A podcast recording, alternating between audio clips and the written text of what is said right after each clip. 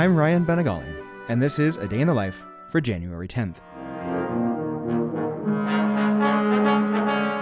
Today, in 1987, Joan Tower premiered her composition Fanfare for the Uncommon Woman. The work, by one of the foremost American composers at the end of the 20th century, male or female, is a direct response to Aaron Copland's Fanfare for the Common Man. Copland's work, composed four decades earlier, in the midst of World War II, was in service to his titular common man.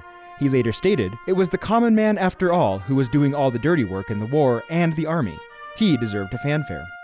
Joan Tower's fanfare opens with an introductory theme similar to Copland's, in nearly the same instrumentation.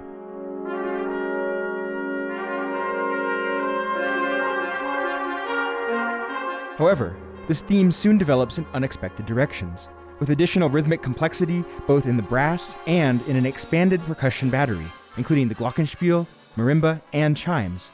Such rhythmic intensity is a hallmark of Tower's works, a characteristic that some trace back to a youth spent in South America. In Tower's own words, her fanfare is dedicated to women who take risks and who are adventurous.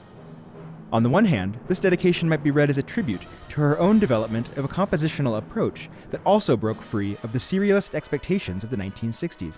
On the other hand, Tower named a specific woman as the dedicatee for this work violinist and conductor Marin Alsop. Fanfare to an Uncommon Woman certainly applies to the arc of Alsop's career. Twenty years after the premiere of this piece on this day in 1987, Alsop would become the first female music director of a major orchestra in the United States when she took the helm of the Baltimore Symphony Orchestra. And the rest, as they say, is history.